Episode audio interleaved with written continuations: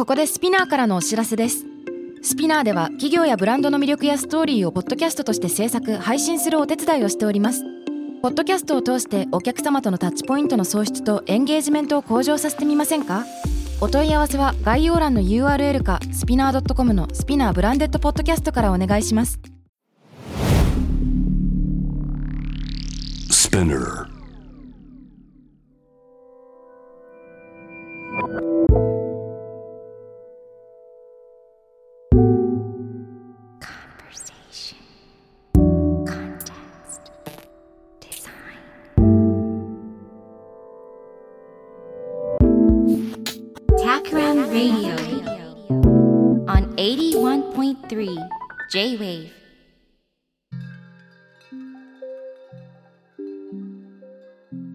渡辺幸太郎がナビゲートしている J-Wave タクラムレイディオ。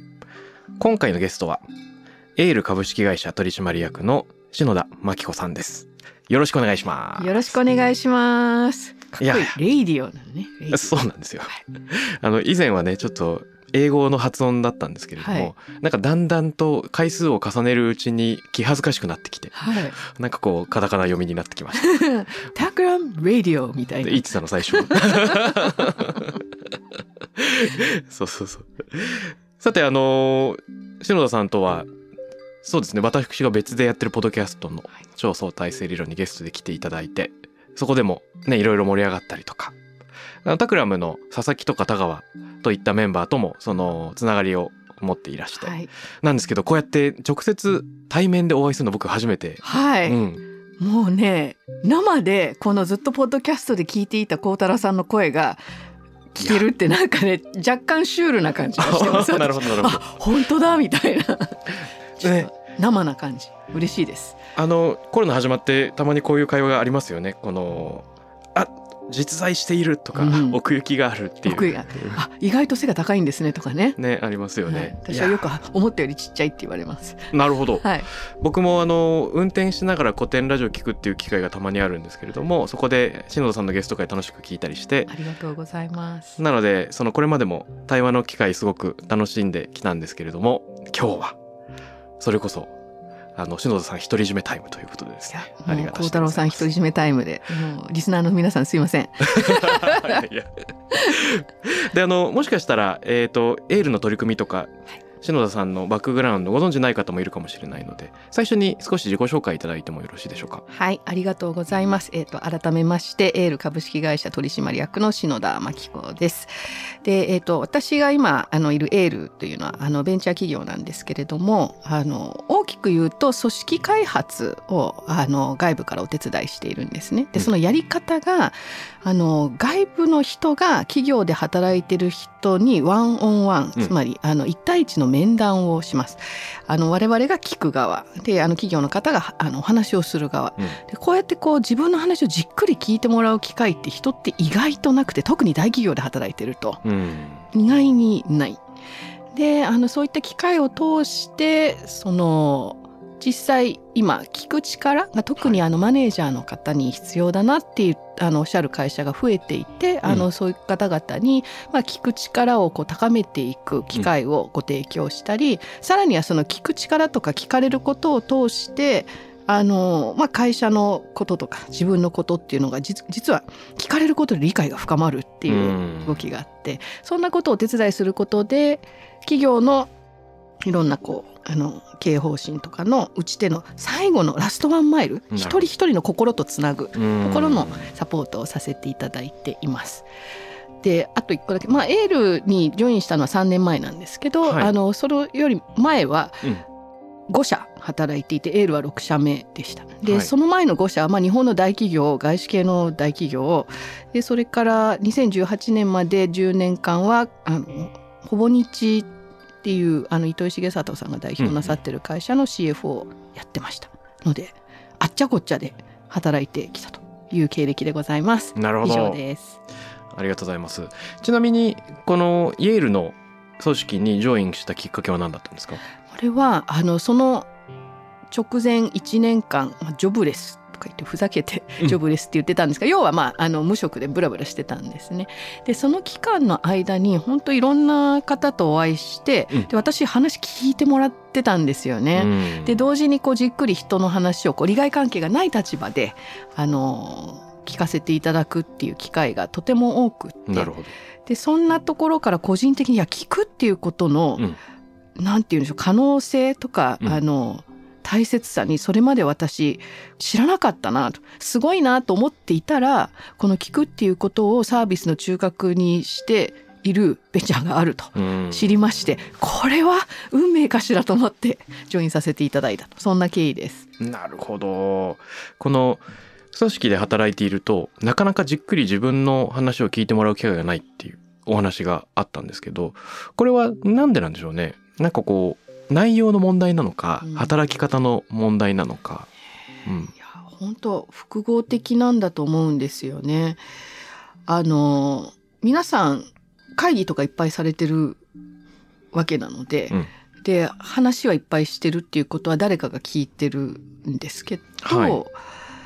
あのその時のこう話したり聞かれたりって、うん。まず話すっていう方にめちゃくちゃ意識が向いてるんだと思うんですよね。なるほど。あの私もこれ孝太郎さんもそうかもしれないですけど、うん。もう小学生の時から話し方っていろんな形で学校でも仕事でも訓練は受けてきてるのに対して聞き方って教わったことありますか、ねほとんどないですね。ないんですよね、私もなんですよ、うんうん。でコミュニケーションって当然両方があって成立するにもかかわらず。うんあの教わってないんで意識も向かないしコミュニケーションがうまくいかないなと思うとどう伝えるかとかいつ伝えるかとかはい。もうなんなら私から言うとちょっと無理だから孝太郎さんから言ってもらえますかみたいうな、んめっちゃ工夫するんですけど、うんどう聞くかって考えてないでまず大きな欠落があるっていうのがまず一個ありますよね。なるほど確かに。で加えてやっぱりその組織あの職場だと役割うんが先に立つので、なるほど。何々部としてとかあのマネージャーなんだからうん。とか。あのそういったこう役割を前提にしたコミュニケーションばかりをしていると、うん。じゃあ本当に自分はこのプロジェクトにどう貢献したいんだっけとか、うん。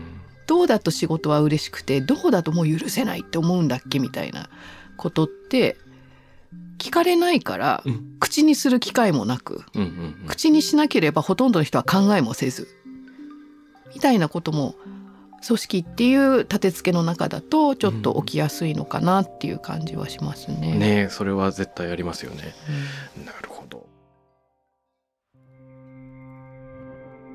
であのやっぱり聞くといえば「えっと、リスン」という本のはい寛陽講師野さんがされていて、はいこれ非常に広く読まれている。そうなんですよ。あの翻訳書で結構500ページぐらいある分厚い本本なのでなかなかちょっとハードル高いかなと思うんですけどそれでも8万部ぐらい。なの。ですごいんですよね。すごいんです。私が言うのも変ですけど、いやびっくりしました。本当になんこれだけ多くの方が関心を寄せるトピックなんだなと思って。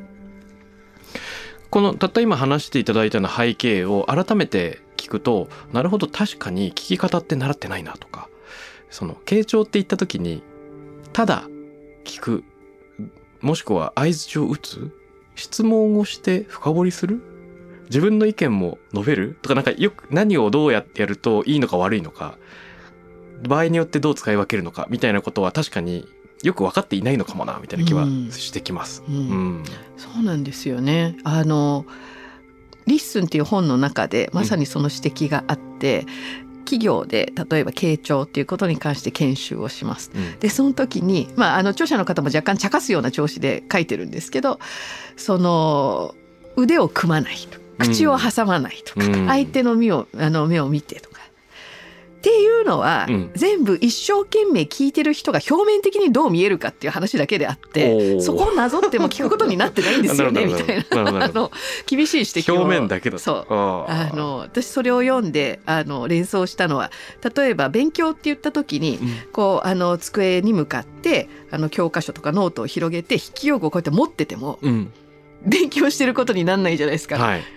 勉強って頭の中で起きることだから。うんでそれとなんか同じ構造なんだなと思いました。正面的にあの勉強の格好しててもはい。学びにはならない、うん。と一緒で表面的にその傾聴っていうことをなぞったとしても聞いてることにはならないんだと思うんですよね。そういうことですよね。うん。あああのリスンの読者、まあ、読ん読んだよっていう人が世の中にじわじわと増えていく中で篠田さん自身にも読んだよっていう人がとお話しするその機会はい。訪れてると思うんですけど、どんなリアクションがありましたか？えっとですね皆さん自分のこう身近な人、うん。家族とかあるいは同僚の話をもっと聞こうと思いましたっていう方がまずあの第一声で多いですね。うん。そのいかに自分が身近な人つまりたくさんコミュニケーションを取ってるはずの相手うんにの声に耳を傾けてなかったかっていうことにうんめっちゃ気がつくみたいです。なるほどなるほど。私から申し上げるのはいやそれすごい大事うんでありかつ一番難しいうんから、ち身近な人ってそうですね。あの可能であればちょっとこう距離感はあるある意味もう関係のない第三者お店の人とかね、うんタクシー乗ったらタクシーの運転手さんとかの話を聞くっていうのをちょっと練習されるとなお取り込みやすいかもですねなんてちょっと余計なこと言ったりしますね。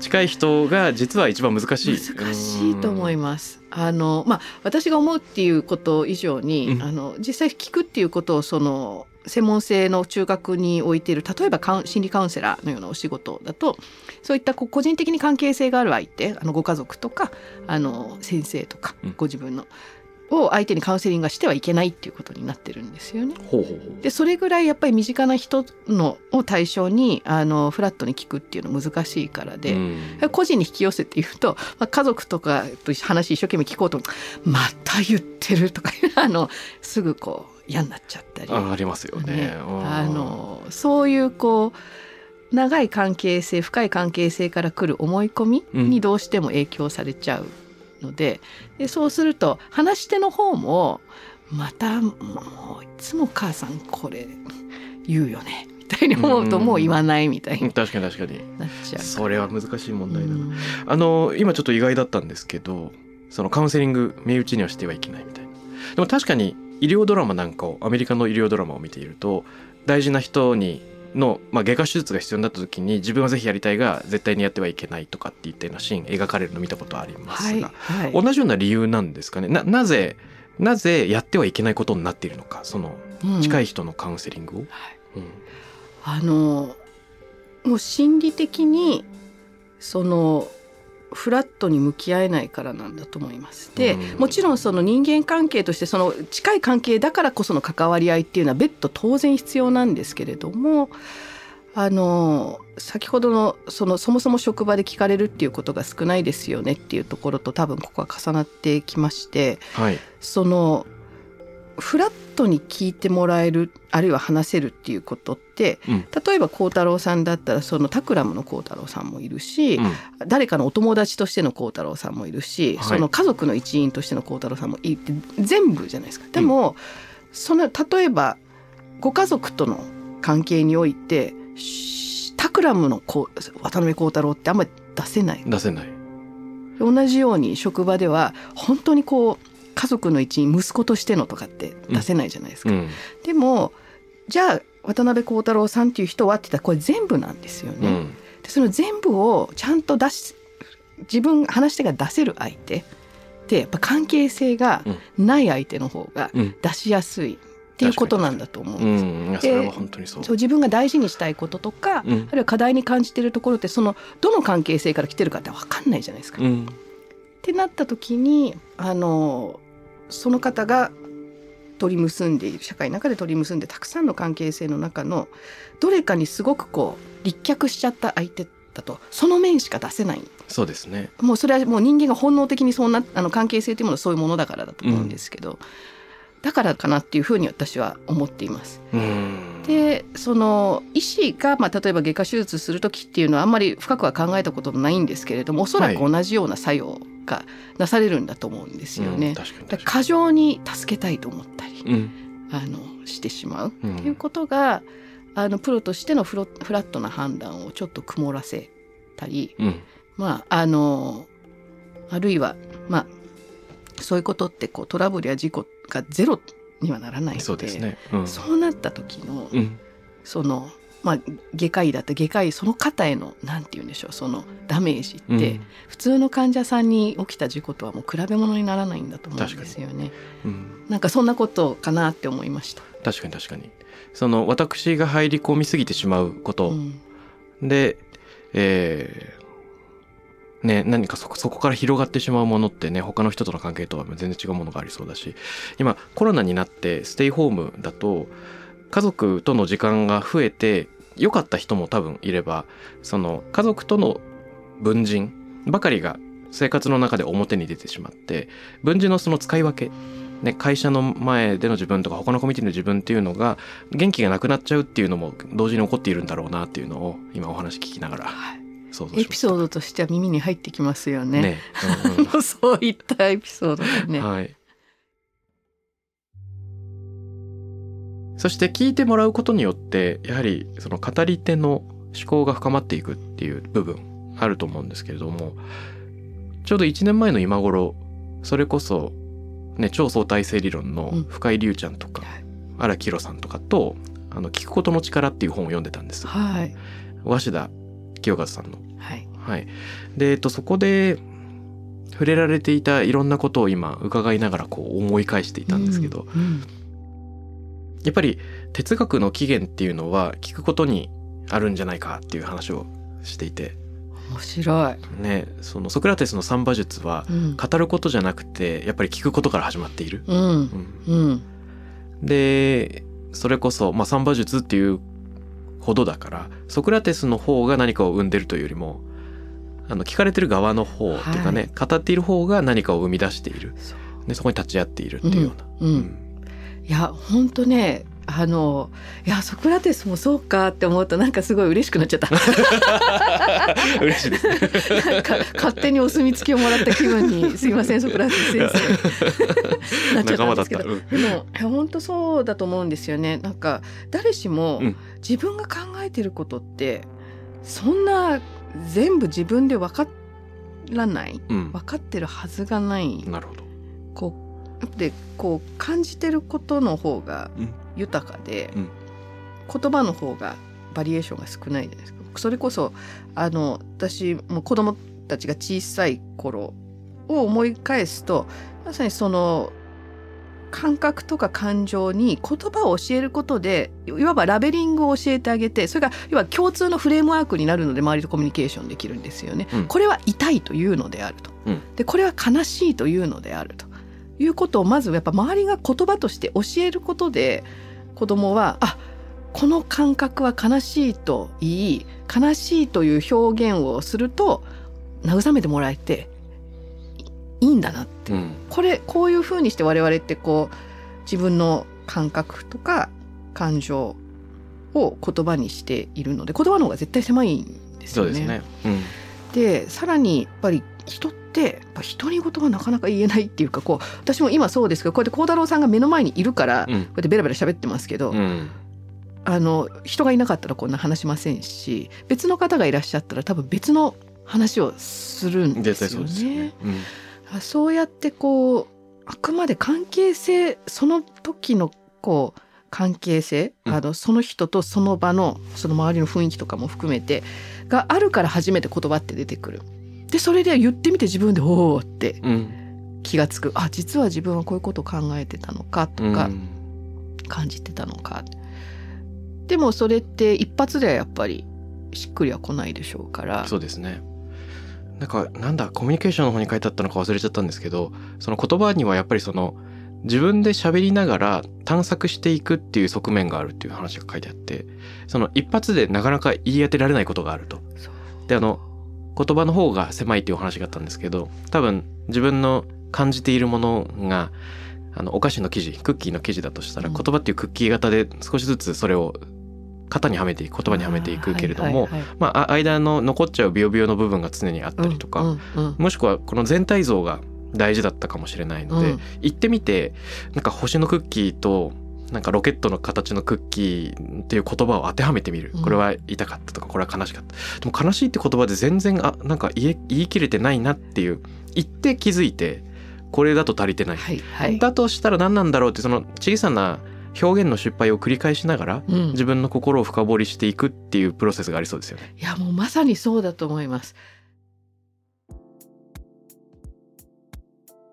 あの初めに質問してくださったその職場で聞くっていうことがなんで足りないのかあのっていうことと今のお話すごくつながると思うんですよね。うんその仕事特に手続き的なところが表に立った時って、うん前言ったじゃないですか。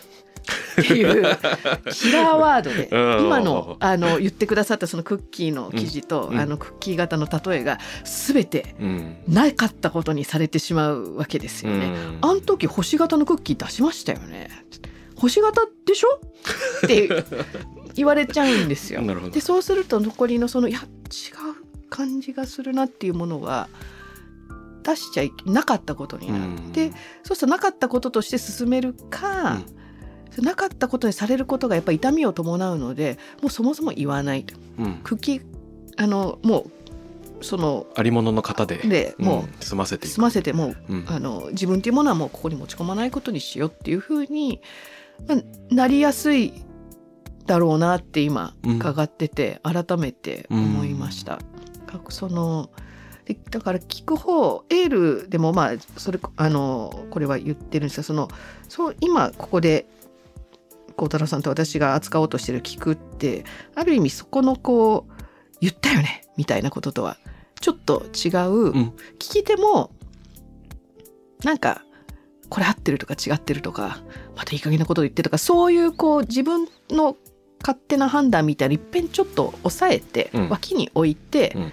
一旦こうその方の内面が言葉として出てくるまさにサンバ役っておっしゃったのをやるタイプの聞くなんだと思うんですよね。うんでそれは私のが孝太郎さんの意見に賛成とか反対とか、うん理解してるしてないっていうのはちょっとあまり関係なくって、うんうんちょっとそれ脇に置いといて「はあなるほどですね」って「それで?」とか、うんうんちょっともうちょっと聞かせてもらえますか?」っていうことで出してもらううんうんうんそれをこう一緒にやっていく感じなんでしょうね。うん、なるほどね。やっぱりそのプロセスを共有するとか結論だけでない部分も分かち合っていくっていうのとちょっとつながってると思うんですけれどもその人の中で何が起こってるのかっていうのに寄り添う家庭に寄り添うでこの家庭に寄り添うっていうのがやっぱりこうビジネスとの相性があんまり良くないですよねこう時間が決まっていて1時間以内に結論出さなきゃみたいな。いやうん本当相性悪いですよね。でもそれでいくといや孝太郎さんのそのご専門のまあ広い意味でのデザインっていう分野って今ここで言ってる聞くってすごく大事な要素でありかつそれってビジネスの中でうん。なされますよね。それってどうやってるんですか？あのーやっぱり短期的に締め切りは常にあると。1時間半のインタビュー。で一度だましだましそれを進める、うん、うん、でしかし時間が足りないみたいなことは往々にしてあります、うはん、足りない。でそれ延長線をやったりい。うん、プロジェクト全体をやっぱりもうちょっと長くやりましょうかってしたりっていうのは結構ありますね。あのお互いの合意のもと、うん。これやっぱもっとやった方がいいねってなることは結構あります、はいはいはい、それはやっぱりまずちょっとこうじっくり聞いてみて、うん。そうするとあまだこれ全部は要は言葉ないし何らかこうやり取りできるアウトプットにできってないけど、うん。ありそうですよねっていうことをまず関係される皆さんが合意するから時間の伸ばしましょうかっていうことそうですね。がやっぱり中間生成物ではいこういう風にまとまってきてますよねっていうのを見ながら、そうなんだけどまあなんかもう一歩できる気がするってねみんなで思っている時っていうのはそそれがまあ言えればいいというか、うん、でなんか完璧を求めないってのも結構大事ですよね、うん。瞬間瞬間で。うん。うん。あそう。完璧を求めないってそれ超いいですね、うん。あの常にこれはある意味中間生成物である。とうん。思えると一つそのさっき言ってくださった時間との時間は決まってると。うん。だけどその方がこう思いを言葉にするっていうことのこうあの矛盾をうん。ちょっと解消できるかもしれないねですね。だからその聞く姿勢みたいなものを尊んでるんだっていうなんかあの土台の合意がないとこうなっていかないかもしれないですよねもしかしたら。ですね。いや、うん本当そうですね。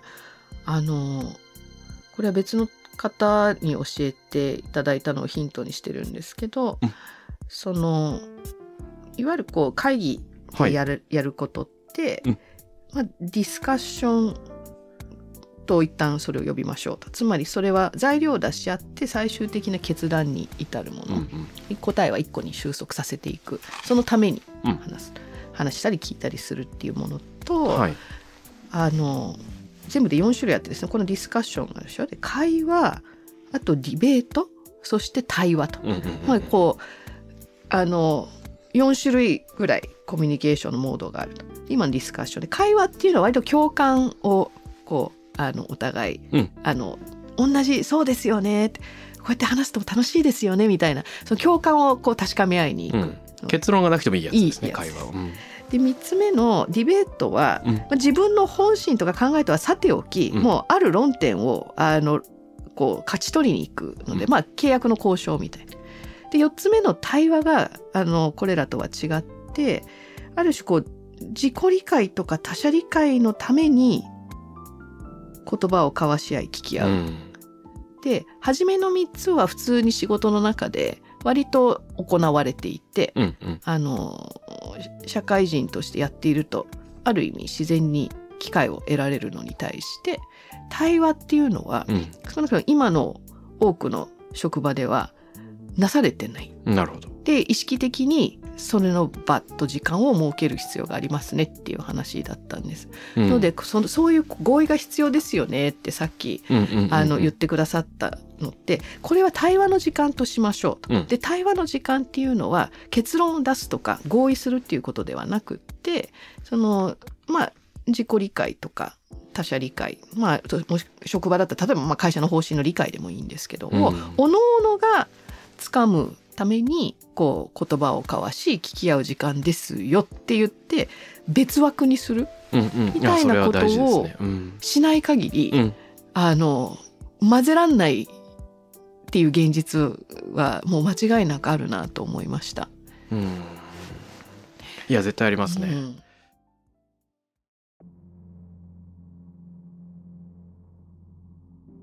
あのちょっとだけずれちゃうかもですけど僕自身も会社で何人かの人とワンワンをやっていてあるまあなんというかメンティー側の人がうん何かあの悩みのようなものを吐露してくれているらしいがその人自身何に悩んでいるのかが分かっていない時間が結構長かったんですね。まあ、10分15分そのその時間の中であってでえっと何かこう効果的な問いを投げかけたらこの人は言語化できるのだろうかと思いながら問いを投げる。しかし必ずしも言語化されない。うん。どうしたらいいんだろうって悶々と僕もその人もしている時にうん。なんかふとねあのちょっとちょっと気づいた。気づくのが遅かったんですが。うん。なんかこの言語化できていないのにこの時間で話そうと思ってくれてることがすごくありがたいなっていう気がしてきたんですよね。あのうん僕だが逆の立場だったらまだ言語化できてないから話さないで終わらしちゃうと思ったんですよ。はあそこに気づいたんですね。うん、だだからあの、はい途中でギョッとしましたやばいやばいと思ってはあこれすごくなんかこう僕がものすごくわたわたしたモードだったら何言ってるの？みたいな。こういうこと？ああいうこと？ってなんかこう質問モードに入っちゃったかもしれない。うんうん。でそうじゃないっていう風にハッと気づけた瞬間にうん。あの危ないと思いましたね。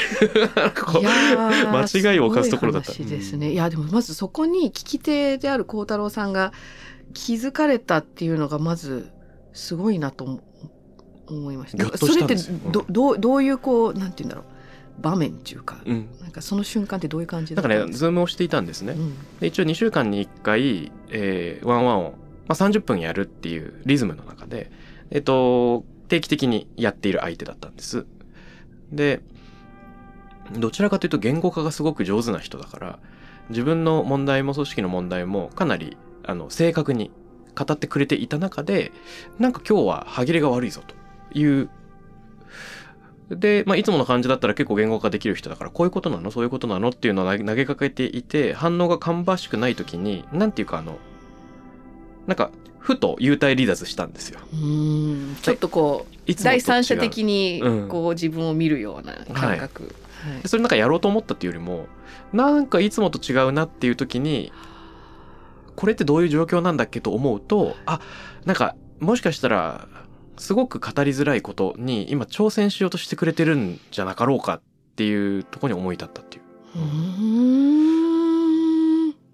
でこれきっと篠田さんだから面白がってくれてるんですけど、うん。これねなんかラジオ聞いてる人は「もう」みたいな。そっか。私もめちゃめちゃこれすごい話だなと思っていますけど。あのそうか。いやなんですごいと思ったかっていうとっていうのちょっといついくつか言ってみていいですか？今今のお話この 2, 2分ぐらいのこの解説だけでもですね、うん。まずそのその方が日頃こうであるとうんうん。いうこうある種その人のこう定常状態っていうのをうんまず把握されていて、でそのそれと今の様子が違うぞっていうことで、まあ、直感的にまず感じられたってだからこれが一点ですよだからそれだけ相手の方へのこう観察っていうんですかね。あのこうそれが言い悪いではなくて事実としてうんうん。こうだよねっていう観察がまずなされたんだなっていうのがまずほうと思いました。で加えてあのやっぱりそうやって定期的にあのワンワンをされているお仲間なので、うん。さっき私が触れたようにやっぱりそういう近い相手ってちょっとこちらの思い込みでジャッジに入りやすい。確かに確かに。だからそのある種こう期待としてこの人は言語ができるはずだから、うんこいつだ今日ダメだなみたいにうんそうそうそうなっいうちゃいがち、ふうにうん。いきそうじゃないですか、はい。むしろ。のところをジャッジする前に、うん。はこれは何か違う事情があるのかもしれないっていうふうに思い至られたのってその相手の様子とか考えが自分とは違うっていうことに対して一旦自分のジャッジをまさに脇に置くっていうことをされたんだと思うんですよね。なんかあるんじゃないかと。うんね。なんかあの相手が歯切れが悪いことによるなんかこう違和感居心地の悪さみたいなものうんを多分画面越しにも何かこうオーラが伝わってきていて。でそういう状態で何なんだろうっていうのを言語化しなきゃいけないっていうのはその人も大変だし、うん。こっちもなんかあのモヤモヤしてるわけですよね。うん。で居心地が悪いっていう2人はこれ何なんだっけってなったんですよ。うん、であ居心地が悪い時間を共にできてるっていうのを消してしまったらもうダメだっていう危機意識がそこでなんか訪れたんですよね。もうそれ。うその居心地の悪さって本当に、まあ、この場合はその当事者であるお二人がそれぞれ大事にされてることを多分気が付く超いいきっかけなんですようんね。うんだけど私たちって居心地悪いのって本当に嫌だから、うすぐそれを回避したくなっちゃう。んまさにだそこをなんか踏みとどまられたのが、うんまあ、孝太郎さんもだしその同僚の方もこれもねちょっと感動ポイントなんですよ。あのリッスンの中で、はいあのこれもすすごい私は印象深くあの図星だなと思う記述があったんですね。これ何かっていうとまさに、まあ、ちょっと今おっしゃった状況と少し違うかもしれませんけどこう例えばあの、まあ、身近な方が何かすごくこう悲しい思いをされてるとか、あの何かに失敗しちゃってめちゃくちゃ落ち込んでら失恋しちゃったとかね。あの、まあ、そういった時って私たちってつい「大丈夫だよ」とか「元気出しなよ」って言ってみたり、うんまあねえそりゃ恋愛には失恋がつきものだからねとか言ってとにかく片付けようとします、ね、したがる。うん、であれは何なのかっていう考察があって それはあまああのまあある研究者の議論としてまさにその痛みに耐えられないうん。人間で共感してしまうのでままあそういうこう友達が失恋したっていうのはその失恋の痛みを自分も感じてしまう、うん。ちょっと。その痛みに自分が耐えられないんでうん。早く終わらせたいんで、うん。大丈夫だよって言っちゃう。ほらもう次またいい人見つけに行こうよとか言っちゃう。なんかその痛みに耐えられないのは聞き手側であるってう。いうん。のはすごくこう自分の身にもつまされたんですよね。確かに。でその時に孝太郎さんとその同僚の方に戻るとその違和感っていうのを感じた時にこれこの違和感ってどっから来るんだっけっていうことをうんお二人ともまず自分について考えたし、うん相手についても考えたしでしかも二人で「いやこれ我々違和感感じてますよねこれって何ですかね?」っていうことをうん二人のこの間で起きてる場に出されたわけじゃないですか。うんうんうんこの痛みなんだろう痛みから本能的に逃げたいところをいやここになんかあるぞ。っていうふうにある種こう踏みとどまれうん。た。そう。で同時にこういう場を無意識的にその消してしまってきていたのかもなとも思いました。そのたまたまメタ認知できたから覚えているんであってうん。気づかないうちにその強引な解決の提案はい。をしちゃっていたのかもしれない。数多くの。とも思いますよね。いやー。それはその方との間でってことですか？もあるし、うんうん。なんていうか僕自身がいろんな人にその大丈夫だよ。つきものだよみたいな、うん。恋愛にはそれがつきもの。うん。そればかりをやってきていたのかもしれず、はい。い、つもと違うアプローチができたから覚えているだけなのかもしれないともちょっと震え上がりました。いやーこのね震え上がりましたっておっしゃるのなまあある種なんか私が一応言うと変かもしれないですけどいやすごくそこへのこうし謙虚さみたいなものを持って向き合ってらっしゃるんだなっていう感じを受けましたね。いやなんていうのあの失敗を重ねてきたんだろうかみたいな。う んねえいや、ね本当そうですよね。うんそうなんですよだからね聞くって面白いんですけど、うん辛いんですよね そうやっちゃったそうですしま。ったとかそうそうそうそう。うんあの聞けないあるいは相手の方の状態とかいうことを受け止めきれない自分っていうものにちょっと自覚的になってしまうプロセスでもあるので、そうですよね。なんか例えば30分だったら30分があと数分で終わりそうな時に僕たちは何かに合意できたんだっけみたいなのがないまま終わりづらいっていうなんかこううん暗黙的心理プレッシャーそういうのにも多分、ま、負けてしまいやすいのかな。居心地悪いですからね、うん。なんかこれで終わるっていうのはね。でもうん。いつもできてる全然いつもできてるわけじゃないですけど今言ってくださったようなことをなんかもう腹を決めてうん。意識して扱おうって思った時ってなんだろう。割とこう結果的に長い目で見ると、うん。お互いの関係性にプラスのことが多いなって自分の経験を振り返ってちょっと思うところはあります。うん。がその居心地悪いんです。こことここがお互い感じ方が違うよねとかこんだけ話したけど結局ようわからんかったねうん。って言って、うん。一旦終わるっていうことっていいですね。そ なんかあれなのかな？あのへ平常状態っていうか居心地がいい時に居心地悪い回もあるからそれも今後大事にしていこうねっていうのを合意しとけると一番楽ちんかもしれないですね。うん、そうですね。ね。そうですね、うん。うん。そういや本当ねそうやってこう他者との関わり方って私はの場合はその聞くっていうことを知ったことを通して、はい。その必ず結論を出すとか、うん。必ずこう合意に至るとかあのいうことだけではないうん関係性とかコミュニケーションをまあ多少はできるようになった気がしますしなんかそれでこう新たに生まれるものとかうん自分が感じられるようになったことっていうのは、あのもう50代半ばなんですけどだいぶ増えた気がして。うんなんかあの すいません自分ではあまたなんか私成長したかなみたいにもう素敵。うん思える感じありますね。なるほど。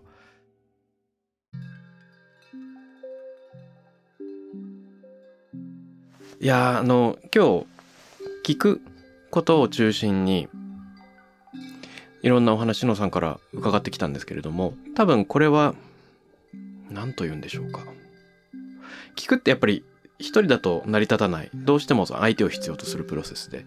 で、えー自分だけでなく相手だけでなくその関係性の中で育まれていく行為とか時間っていうのがあって。で、えっと、ここのその時間の捉え方ね、居心地の悪さってここにどう当てはまるんだっけとかビジネスとどう折り合いをつけていくんだっけ？時間制限ととかっていった話があの少しずつ今生じてきたのかなと思うんですね。はい。来週もちょっとこの周辺でお話を続けられたら嬉しいなと思ってまして。あ嬉しい。ね、その話すだけじゃない聞くだけじゃない、うんこの関係性の中でなんていうか、まあ、自分の力相手の力のそのバランスを捉え直すというかなんて言うんでしょうね、関係を考え直すみたいなのをちょっと続けられたら面白いのかなと。ね、うん、ぜひお願いします。はいはい。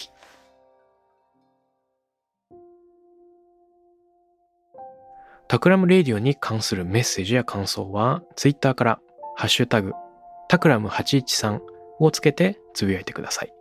t-a-k-r-a-m813 です。また、僕、渡辺幸太郎への質問や相談などは、ツイッターのダイレクトメッセージからも受け付けています。番組オフィシャルアカウント、アットマーク、タクラム813をフォローして送ってください。